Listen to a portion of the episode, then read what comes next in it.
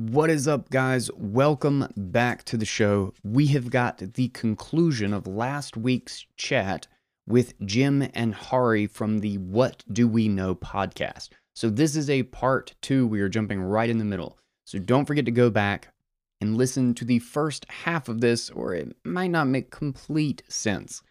But these guys were a ton of fun, and they had so many great questions, particularly for those just finding Bitcoin. And in this part, we get into all sorts of fun stuff like keys, wallets, the different ways to buy Bitcoin, and kind of that path forward, the future potential, and why it is that we are still very early uh, in Bitcoin's uh, life cycle.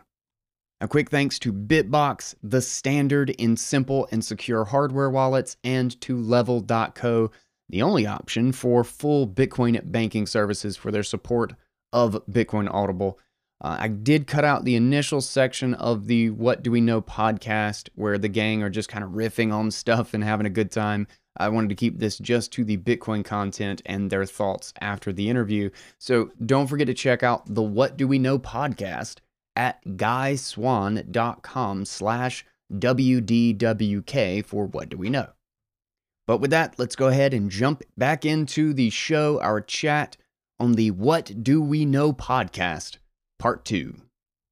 All right, so what do you say we get back into our interview in part two with Bitcoin's own Guy Swan? Let's do it.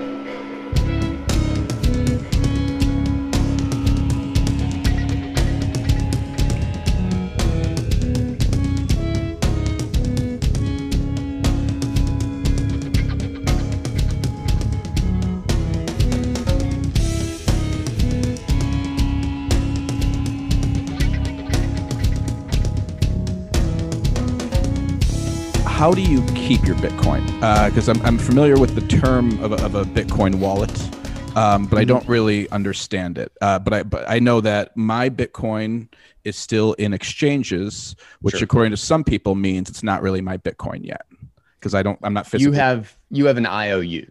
You have someone who owes you Bitcoin. Yes. Um. Uh, so like Coinbase in this example, they owe you however much Bitcoin you have on that platform. The problem is, um, is that if somebody hacks them and takes it all, there's no way, you know, there's no real insurance policy for Bitcoin, because it is twenty-one million. And if a hacker withdraw manages to withdraw everybody's Bitcoin because they steal the keys from Coinbase, um, Coinbase can't go in and fix that. They can't call up their bank. That makes me feel better. Yeah. Uh, uh, Coinbase can't call up the bank or the president and be like, well, emergency action, let's undo this. Again, Bitcoin is irreversible. That's its power. The fact that you know they can't reverse it is how you know it has unbelievable assurances that are wholly unique on the planet. Um, so it is, it is scary. Um, and at the same time, it is groundbreaking. Uh, so because of that, you holding to own Bitcoin, like you don't actually have like the Bitcoin, like the, like the tokens themselves, they just exist out there. Like everybody has a copy of them. But the thing is, is that you are the only one. If you hold a secret, like, kind of like a password, essentially, if you hold this secret and you don't tell anybody else, a, a key, um, you're the only one who can unlock those Bitcoin. So everybody has a copy of them, and they have a copy of the lock that uh, is keeping them, keeping anyone from being able to edit that explicit part of the Bitcoin system. And you are the only one with the key that can go click and prove that, yep, this lock coincides with this key, and then you can move them somewhere. Uh, so what your wallet is, is a place to store your keys.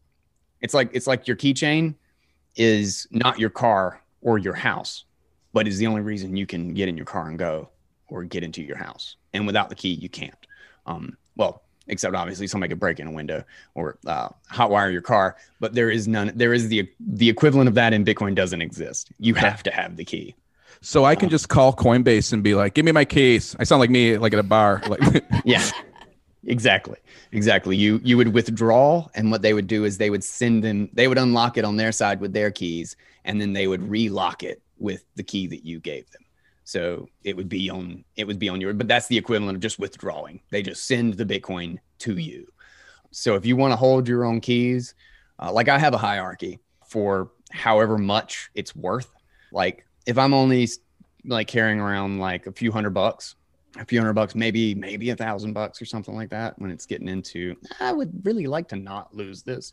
Um, I will, I will keep that amount or less on my mobile phone, but I almost explicitly keep it on a wallet where I know if I lost my phone, I wouldn't lose the money. So like uh, Hexa Wallet has a really cool backup system. Casa Wallet uh, and Green Wallet are kind of my go-tos for that. Um, because if I lose my phone for any one of those, backups are like encrypted and stored in multiple different places.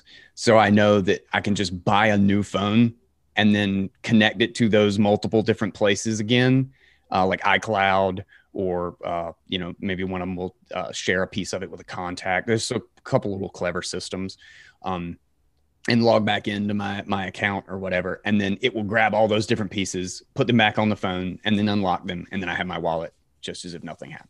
So it's fascinating. It, but the, well, it's, the beauty of it is you can split up keys. This is digital information. So you can split it up into a hundred pieces and make it so that you only need fifty of them to get it back and put it in a hundred different places.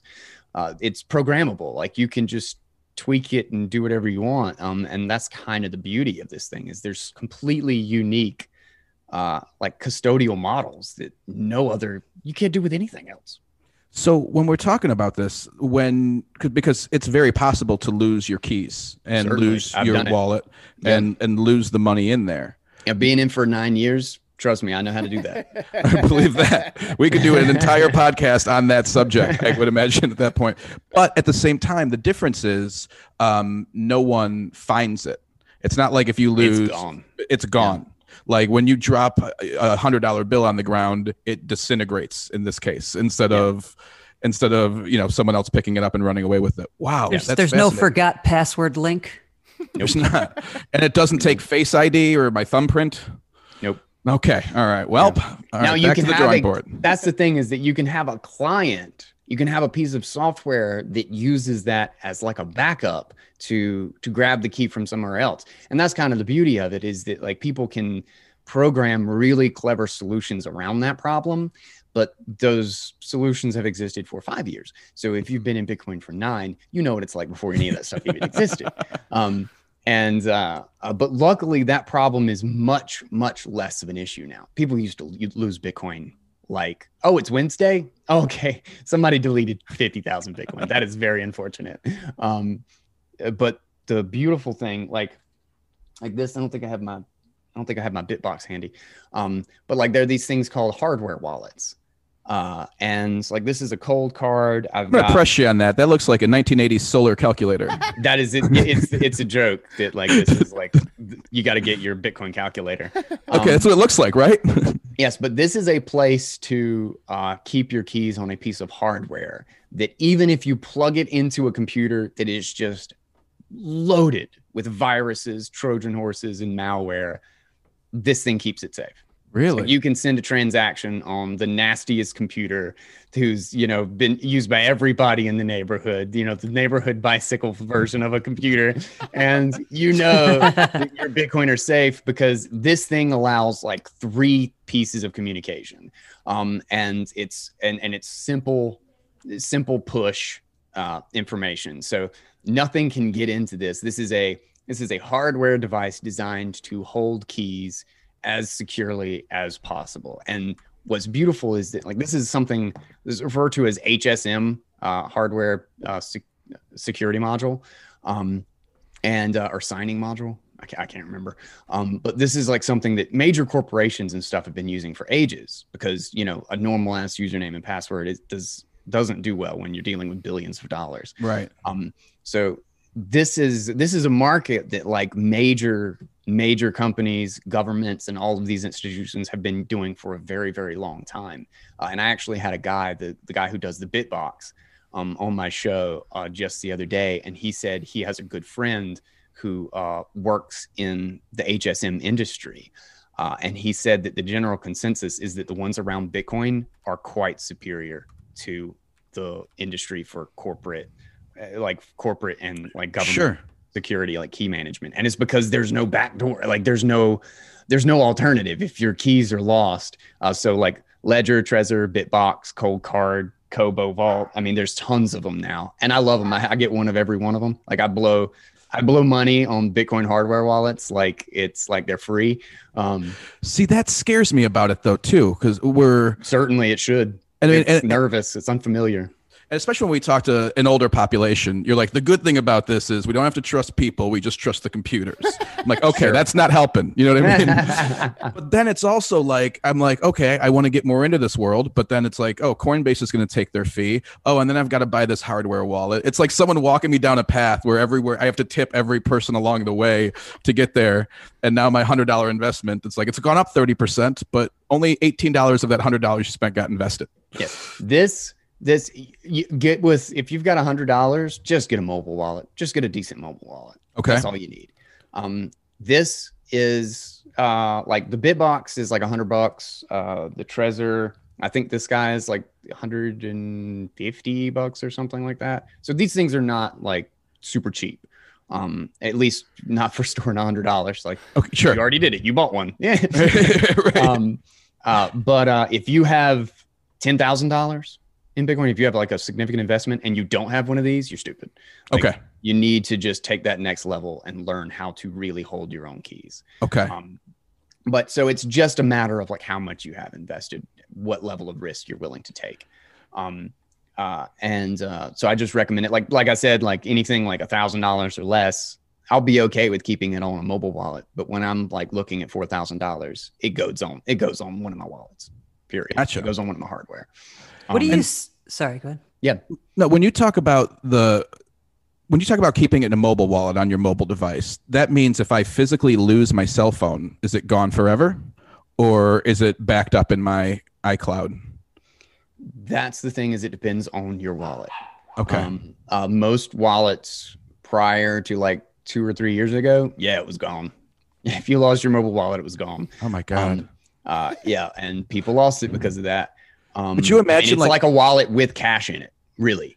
So, uh, and the, you can't back up your cash. You can back up your mobile wallet, but if you lost okay. your wallet with cash in it, it's gone, right?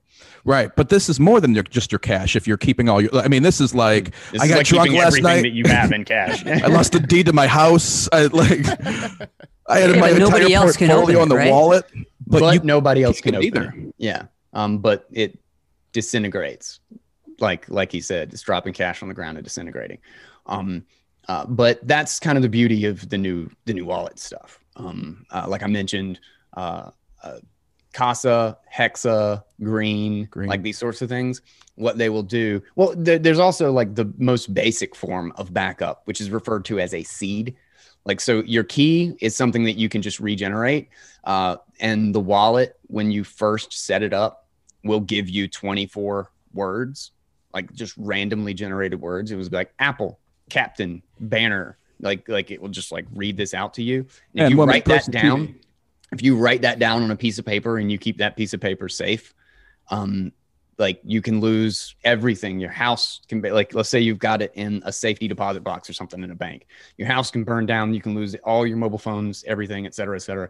You just go back, get a new mobile phone, spin up that wallet or any wallet and punch all those words into it. And it will regenerate it as if nothing ever happened. Um, so that seed is everything. But in that same way, it's really dangerous to have that seed sitting around. Uh, and like a lot of people get caught with like malware because they try to buy hardware wallets on Amazon. Never buy from a reseller. Ever, ever, ever, ever. These are high security devices. Buy from Trezor, from Cold Card, from Bitbox. Uh, you don't want anyone to hold it before it goes to you.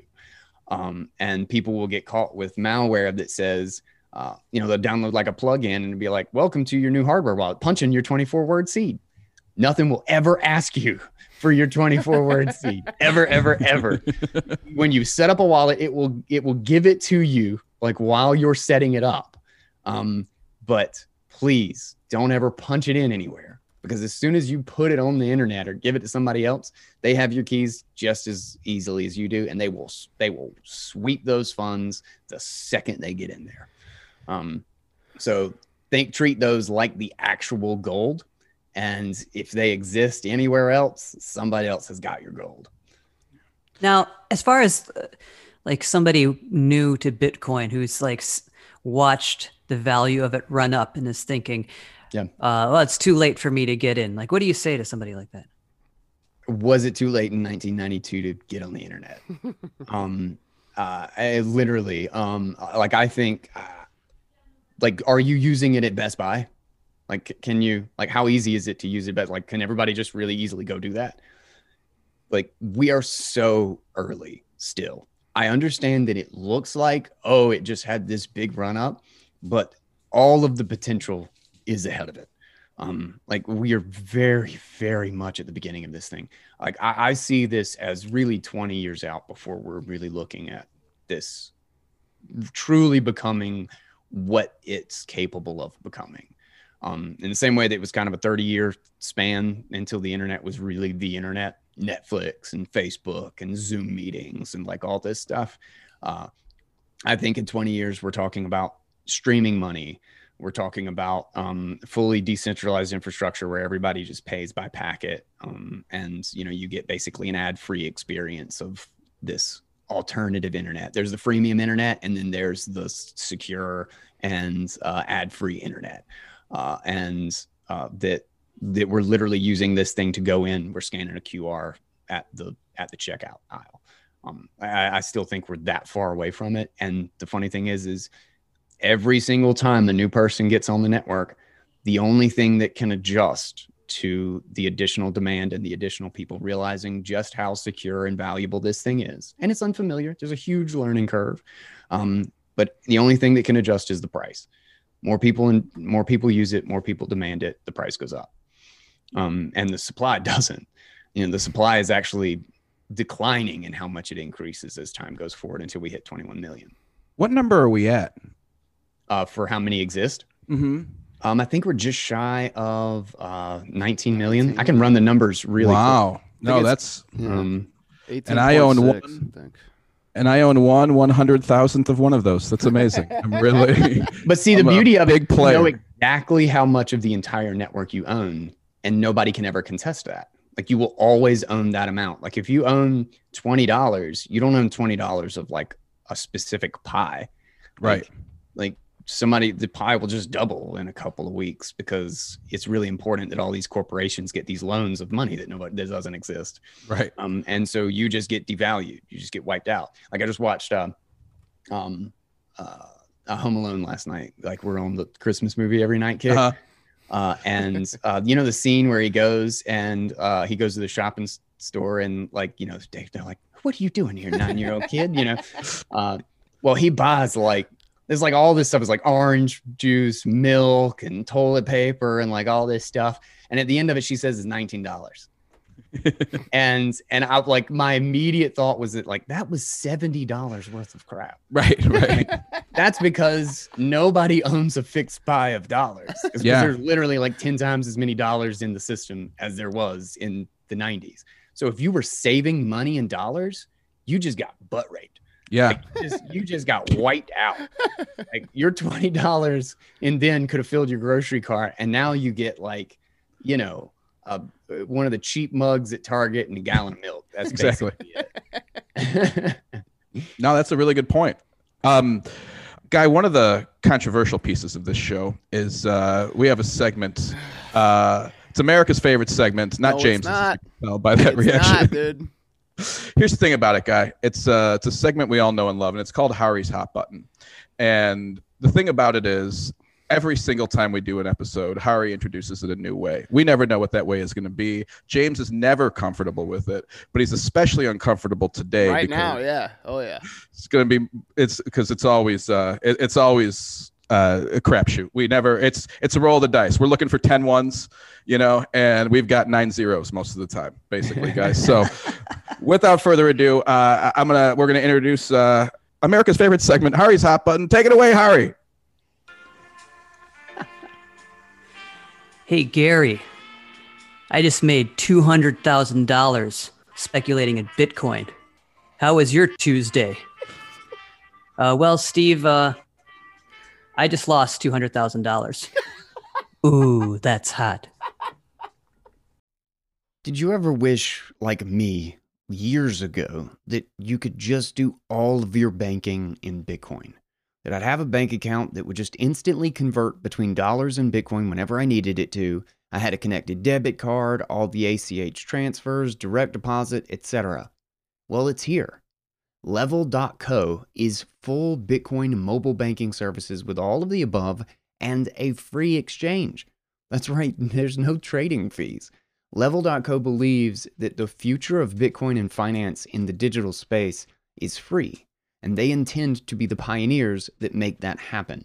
So check them out at level dot co, that's L V L dot co, or right at the top of the page at guy swan dot com. And if you wanted a no-fee Bitcoin exchange and banking services, level dot co is the only place you need to go. Let's jump back into today's show. God damn it. All right. Uh, all right. That was uh, horrible.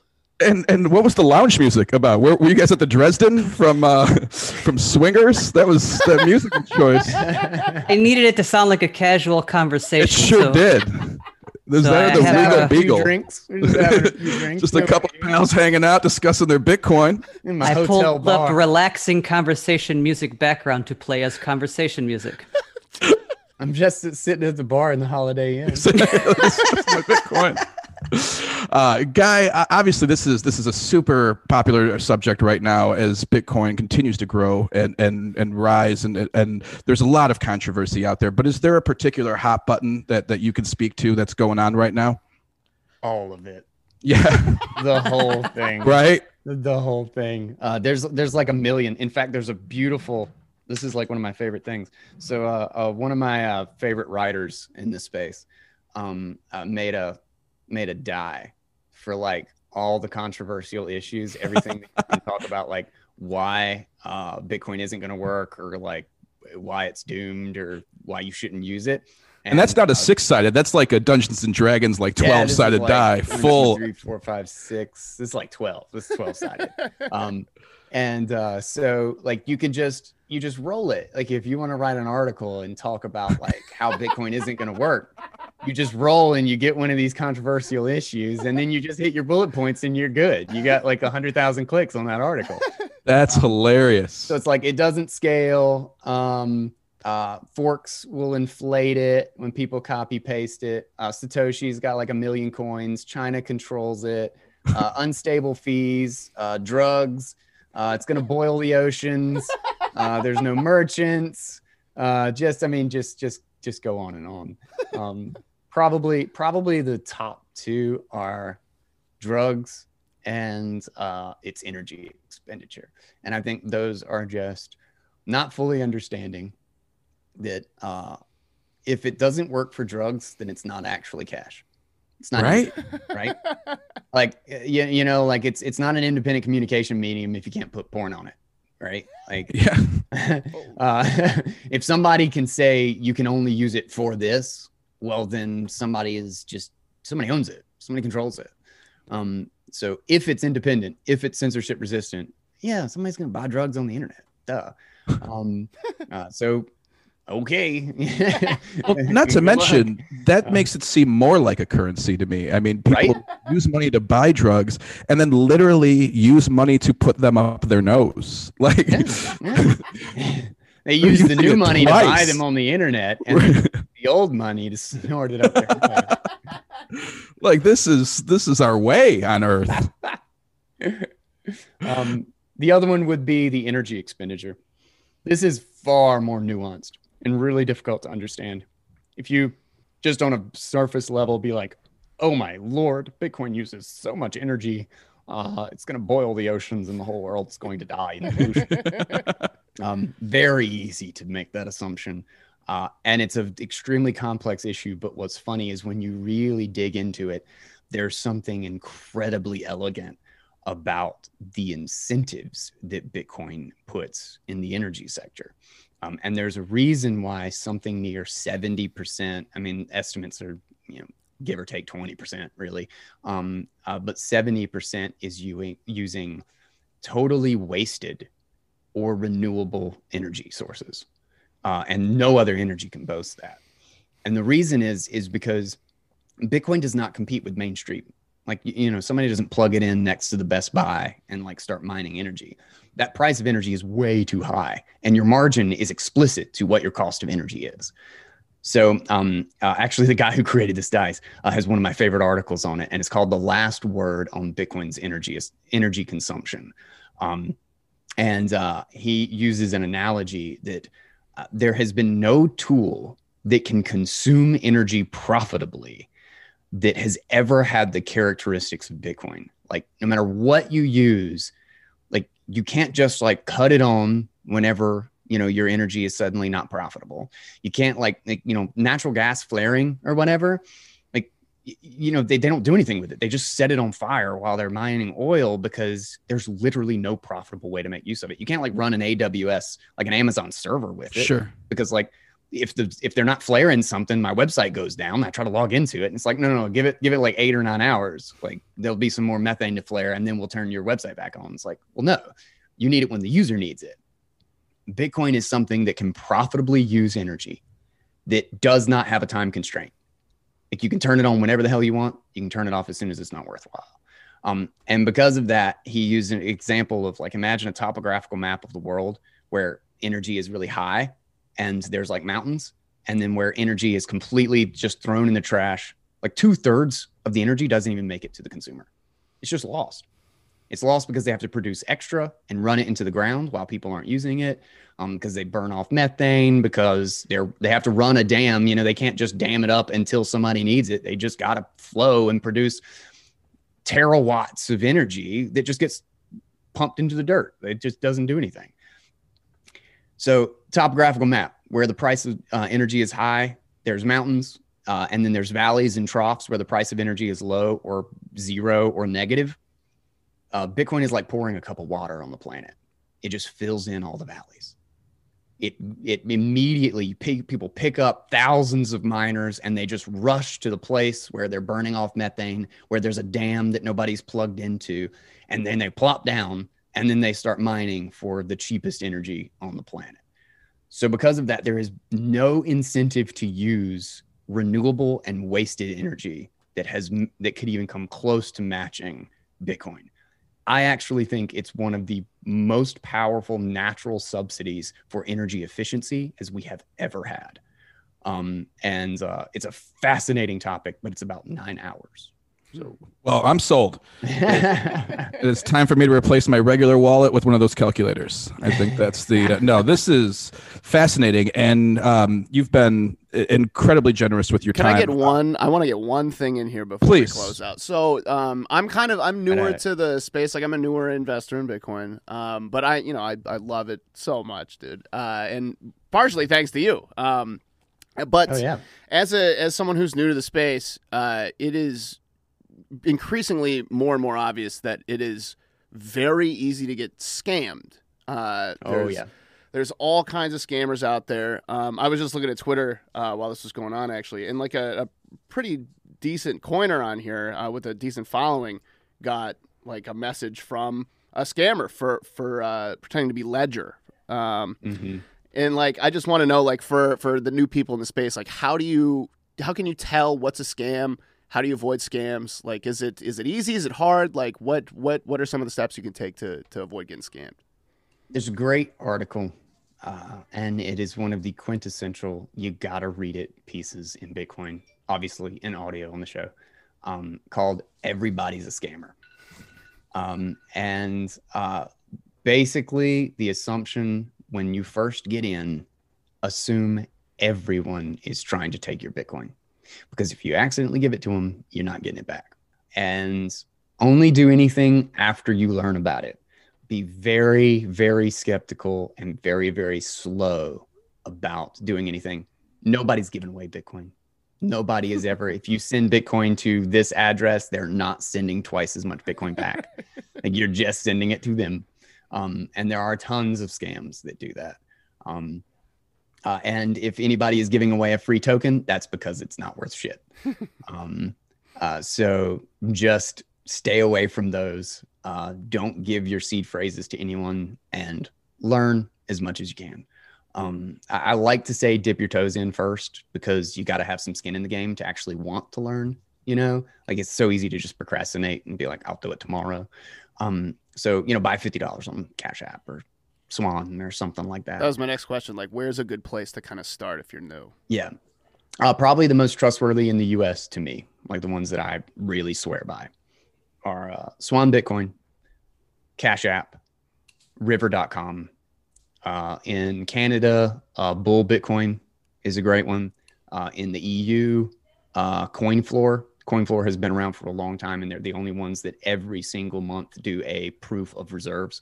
So they actually they actually do a public, like, signed Bitcoin on the chain audit. Cool. Like, this is how much our users have, and this is how much we have. We can fulfill every I O U. Um, uh, so CoinFloor has been around for a long time. They're I, I, they do not get enough Uh, props for being the only freaking exchange that does that. Hmm. Um, uh, so those are all great options. Um, and uh, maybe level dot co. They look like really awesome as well. But again, they're only available in twenty-eight states. So uh, I was looking at that. They say there's no trading fees, not even hidden ones, which is insane. Yeah. Yeah. They have a, uh, they have like a, if, if I understand it correctly, I haven't really dug into it, but they have a freemium model where you just pay a basic fee to withdraw.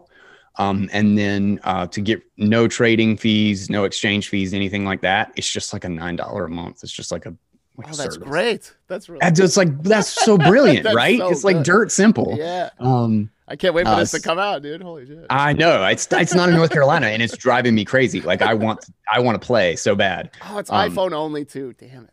Well. Oh Jesus. We'll see. iPhone and there's there's web based. There's web based. Oh, word. Okay. Good. Yeah.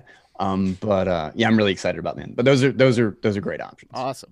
And when you talk about, like, you know, somebody just getting their feet wet, taking fifty bucks and mm-hmm. buying Bitcoin, we're, we're not talking about a speculative kind of nature, right? So it's not about waiting for the price to go down or the right timing. You just, you're just buying Bitcoin. Like there's no the bad time to get in. The price is down. Like this is like, I like, don't think about it. Like, trading. Think about this on a scale of ten, twenty years. I think like, like this is a, this is going to be here for a long time. Um, and so if you're buying fifty dollars, I mean, if the price falls, okay. Yeah. Get it. Get it when the price falls. Buy more. nineteen thousand dollars is a low price for what it's actually valuable at.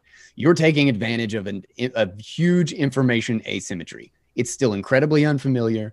It's awkward to most people. There's a lot to learn and very few people use it. Uh, in, in the grand scheme, people invest, but they still don't even know what they're invested in. This is great. That means there's huge potential. I, um, I think one thing that's hard to, you know, for somebody who's not very knowledgeable about Bitcoin to wrap their head around is like seeing that one Bitcoin is worth, you know, nineteen thousand dollars or something like that. Maybe that's the wrong way to look at it. Uh, a sat is like zero point zero one nine pennies. So uh, that's why sat's the standard. Um, a Satoshi is the smallest unit, like so just like pennies to the dollar. Um, a Satoshi is one one hundred millionth of a Bitcoin.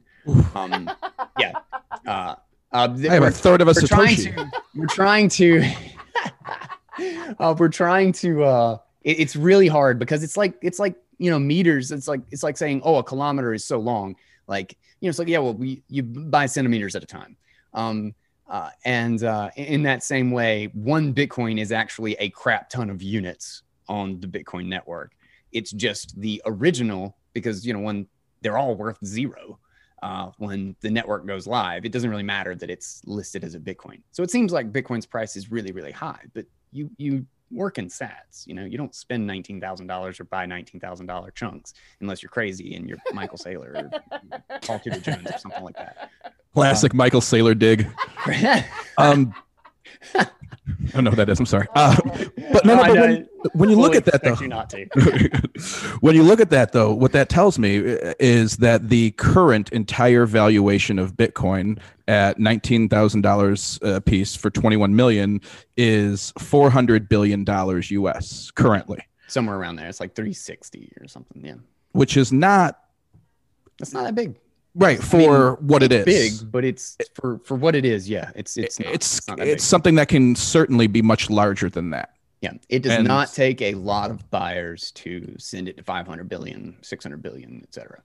is the expectation and like sometime down the future, like our paychecks are going to be Bitcoin. Like there's not just going to be dollars anymore. It's all Bitcoin. Long term, yes. Um, long term, I, I, I genuinely think so. In the short term, one of my favorite topics to hit, and that is deeply misunderstood by people, is just how utterly broken the fiat system is. Um, how, what a disaster the current banking and financial system really is going through.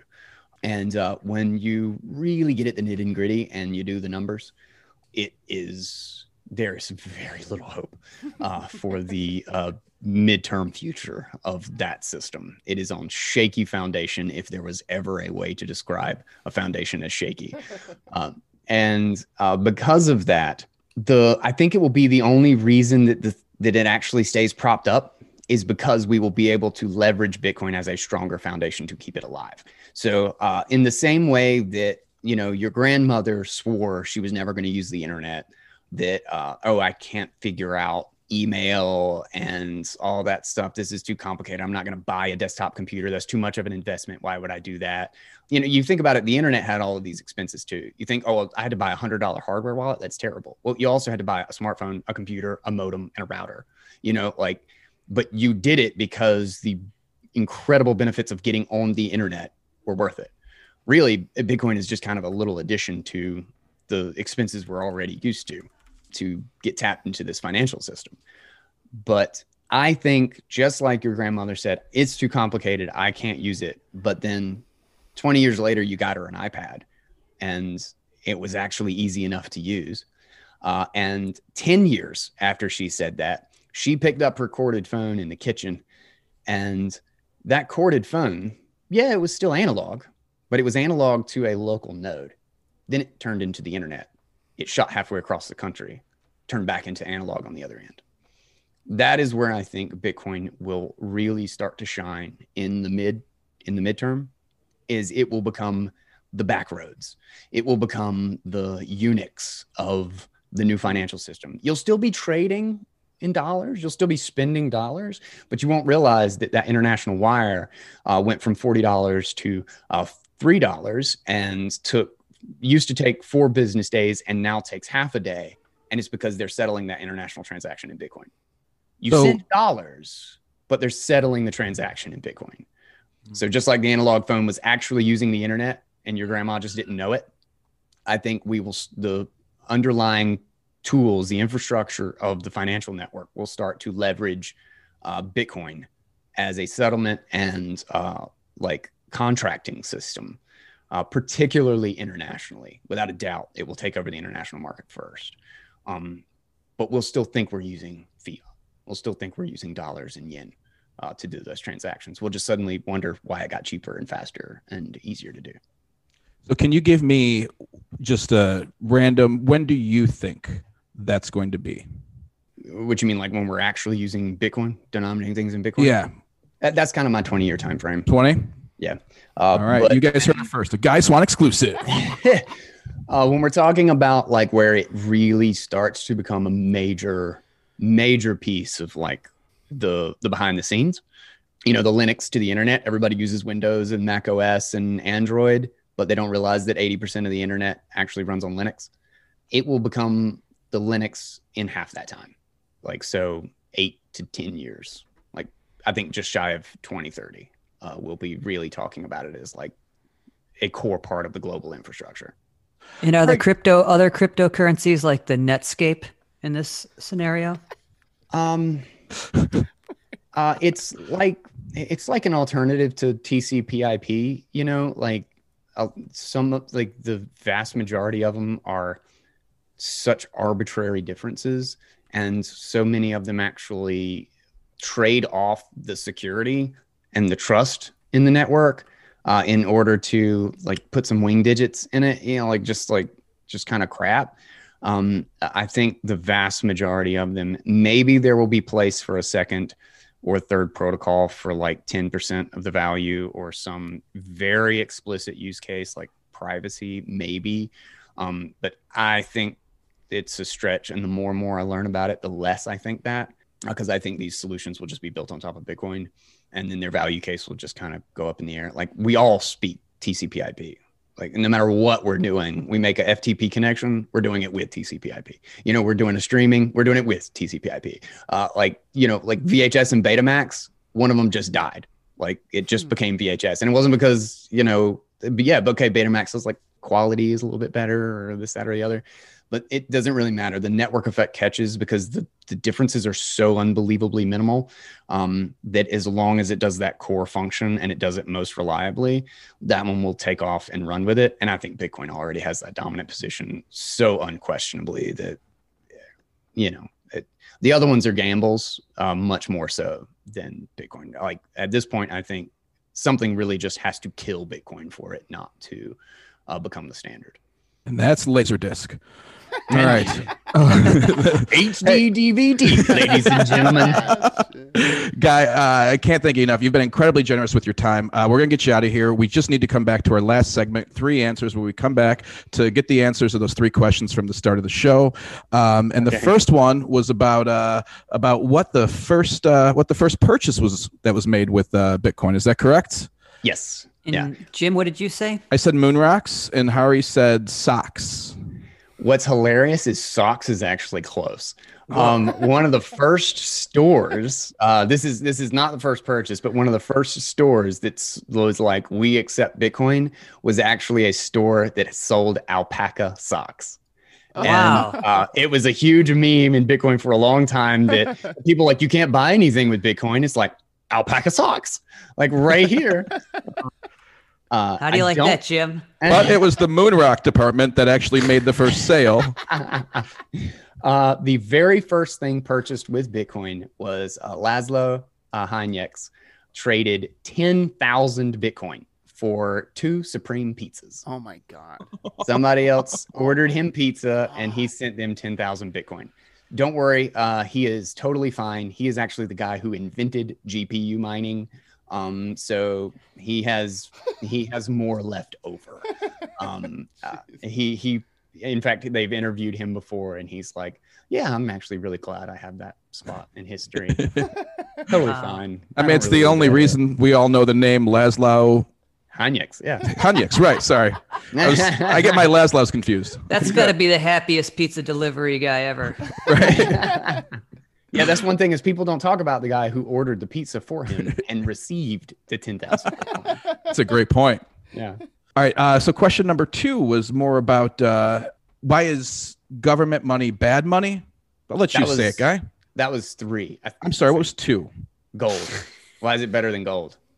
Thank you. Why is it better than gold? And I said because there's a finite amount. And then Hari told me that that's stupid. And there's a finite amount of gold as well. But Hari, you said it was because of gold falling out of favor and security. And then you went into something about believing in yourself. Well, um, all correct answers. I, I, I'm sorry. What we were really looking for was you can buy drugs. That was...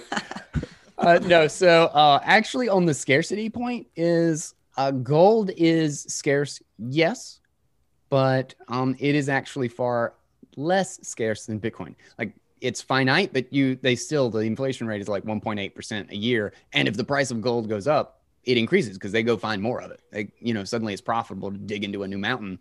Uh, and so now the inflation rate is two percent or something like that.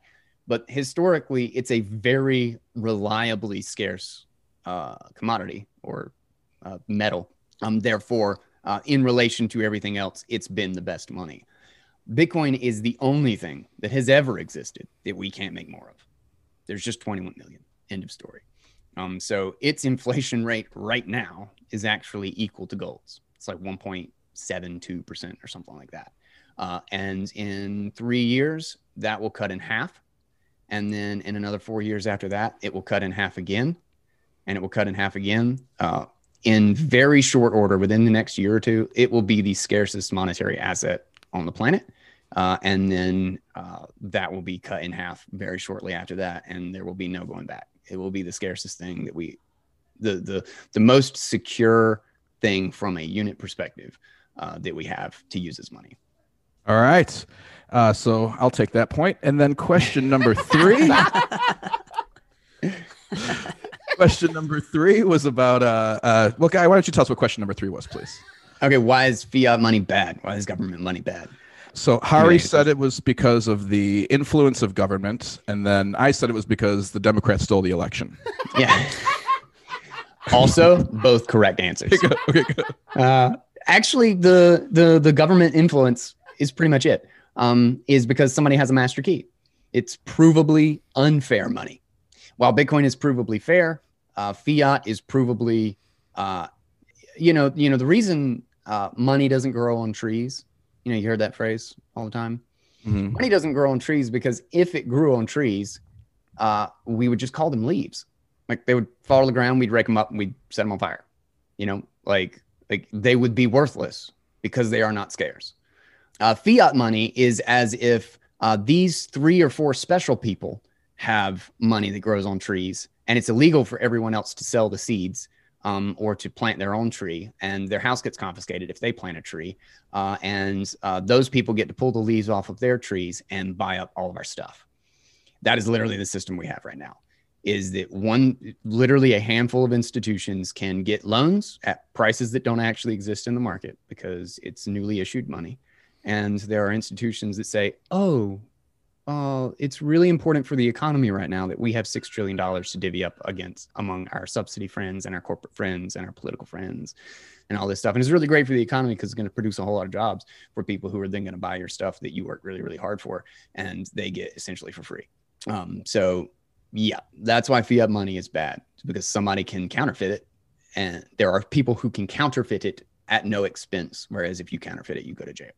That makes a ton of sense. Um, we can't thank you enough. I mean, this has been awesome. I, I know you can talk on the subject all day, and we've we've certainly taken a, a lot of your time. I'm jumping right on an episode. I'm, I'm awesome. About to do a recording. So. I love it. Good. What? Um. So Bitcoin Audible, uh, Shitcoin Insider. Those are the two podcasts. Where yep. else? If people want to reach out to you, social. Uh, uh. What else would you like to share with us today?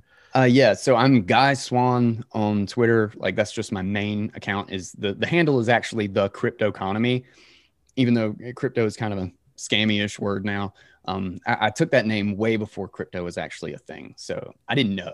I didn't know that was going to happen. Okay. Um, but I still, I still like the name, so I'm keeping it. It's like it's like the network or whatever that I'm, I'm building around.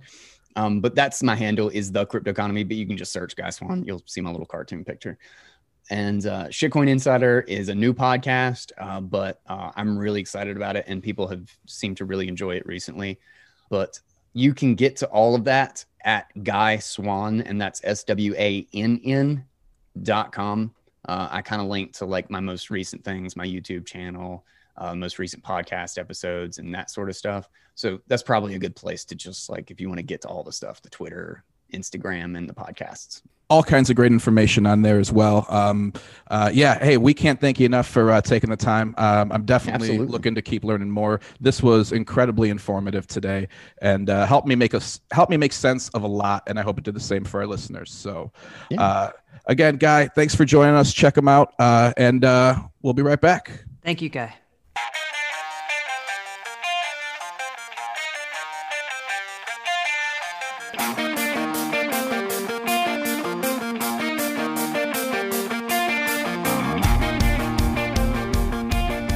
Oh, man, that was Guy Swan, who uh, made so much sense of uh, of Bitcoin to me. I mean, I, I felt like I wanted to take this more general crypto, some of the differences, but he quickly clarified that Bitcoin's the major player. That's uh, everything else is kind of wrapped around it, and it really helped dig into kind of what makes it so unique and different. Uh, uh, James, I know you've been on this kick for a little while already. Hari, what did you think? What, what, where did this change things for you? It really changed my perspective of the value of it. Like, because I'm one of those people that I just read in the news, oh, bit, one Bitcoin is now twenty thousand dollars. And you look at it that way, it's like, oh, this thing's just going to explode. Uh, what justifies that kind of valuation? When you look at the bigger picture, like Guy was explaining, that this is just, it's not, if you don't look at it like you're speculating or trying to, you know, make a quick extra dollar out of it, but you're actually just buying into a better system of currency, changes your whole, the whole way you look at it. Absolutely. Absolutely. I think it's uh, it's fascinating. I, I understand some things so much better, but then there are other roads we went down that it's like, ah, shit, now I got to understand the different types of wallets that are out there. And yeah. Yeah. I got to understand mining better and things like that. So, but it's uh, it, it certainly gave me the the structure I need to to learn more and understand more about why, you know, it, that when Bitcoin goes up, that doesn't mean that Ethereum, you know, uh, or these other cryptos are going to go up also. They are they are separate entities. They're shitcoins. They're shitcoins, absolutely. I want to check out that podcast too, the Shitcoin Insider. That's I like that stuff. That sounds fun. And I think it's important to to emphasize again that you don't. I mean, just because you read that, you know, one Bitcoin is nineteen or twenty thousand dollars, you don't need that in order to get involved. You buy fractional pieces, just like you right. would a dime, a nickel. That's honestly what I thought at first. I, a lot of people that I talk to, because, you know, you, you guys know I've been posting about it nonstop. And like what? The, the no. One, no, yeah, me. the one, the number one question I always get is like, I don't have not like you have nineteen thousand dollars. No, I do not have nineteen thousand dollars, but. Uh, and you don't need it. You can buy, like, you know, a sat is like one fraction of a penny. So just start stacking sats as slowly as you can, uh, or as fast as you can, you know, whatever's comfortable for you. But you don't have to be rich to get into this. James, where do you buy? I'm just curious. Um, so I do, you know, I started at Coinbase. Um, it uh-huh. was just, it was a super, it's Coinbase is super easy to use. It's very yeah. user friendly. They offer incentives. It's actually really good. I would recommend starting there for everybody because uh, they have these little like quizzes that you can take for free crypto. And yeah. honestly, what I did, I took all the quizzes and then I just converted all that crypto into Bitcoin. There you go. So like, but you can, I think you can get about a hundred uh, U S dollars worth of free crypto if you use wow. Coinbase. And then I store my Bitcoin on a wallet outside of Coinbase, uh, and the wallet I use is Mycelium. James, did you learn anything new? I'm curious. Oh, yeah. I, I, you knew a lot of this, but... I definitely learned that uh, I'm probably not going to invest in any shitcoin anytime soon. uh, yeah, it seems like a negative. It's, I mean, it's too, you know, for me, and everyone has their own tastes, I don't want to be a day trader. I want to invest in something. And if you want to right. day trade, I mean, I'm on Coinbase all the time, uh, just looking at all the, you know, all the shitcoin, altcoin, sure. whatever you want to call them, going up and down. And it is, it is a roller coaster. And most of them do kind of follow Bitcoin pretty closely, but you're just speculating on the technology that runs Bitcoin. So yeah. if you want to get in, why wouldn't you just buy the gold, buy Bitcoin? That's it. Right, right. That's it. Buy the gold versus the speculation of the mining equipment. Yeah.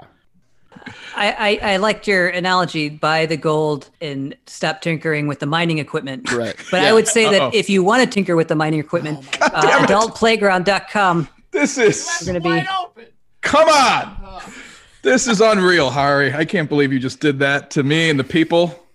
Unbelievable. Um, Have I told well you guys about frisbee dogs dot com yet? What? Wait a minute. frisbee dogs dot com? Is this We're going to another... save that. Yeah, we'll save that for next episode. Is this another business idea? It is an excellent business idea. It's an... I would not I, I would I not assume empire that. Really is the appropriate word. All right. So will you tell us about it next episode? I will. Awesome. All right. Then let's get out of here. Uh, as always, James, thank you for all your hard work. Hari, wonderful to hear your voice. You for well. all of us here. Uh, rate, review, subscribe. Thanks for listening. Uh, I'm sure we picked up a few new listeners today. Share, Feel free to go back and check out. With share the podcast. Check Maybe out lost some a couple. Of the. What'd you say? Maybe lost a couple along the way. Maybe. Probably lost a few along the way as well. Very fair. If you're still here, uh, share, check it out. Check out some of our other episodes. Let us know how you feel. Uh, for Hari and James, I'm Jim Flanagan. This is What Do We Know?